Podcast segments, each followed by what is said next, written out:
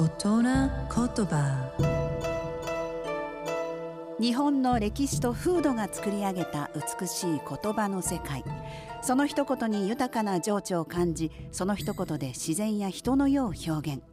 創造と破壊を繰り返してきた言葉たちから毎週一つピックアップ。その独特な表現を味わう大人言葉。今週の大人言葉は水ぬるむ。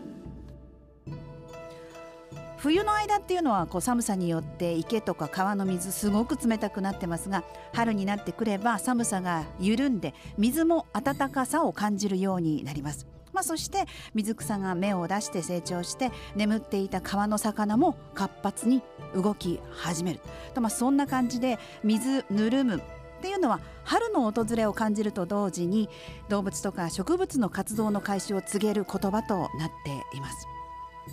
美しい日本語を味わう大人言葉でした。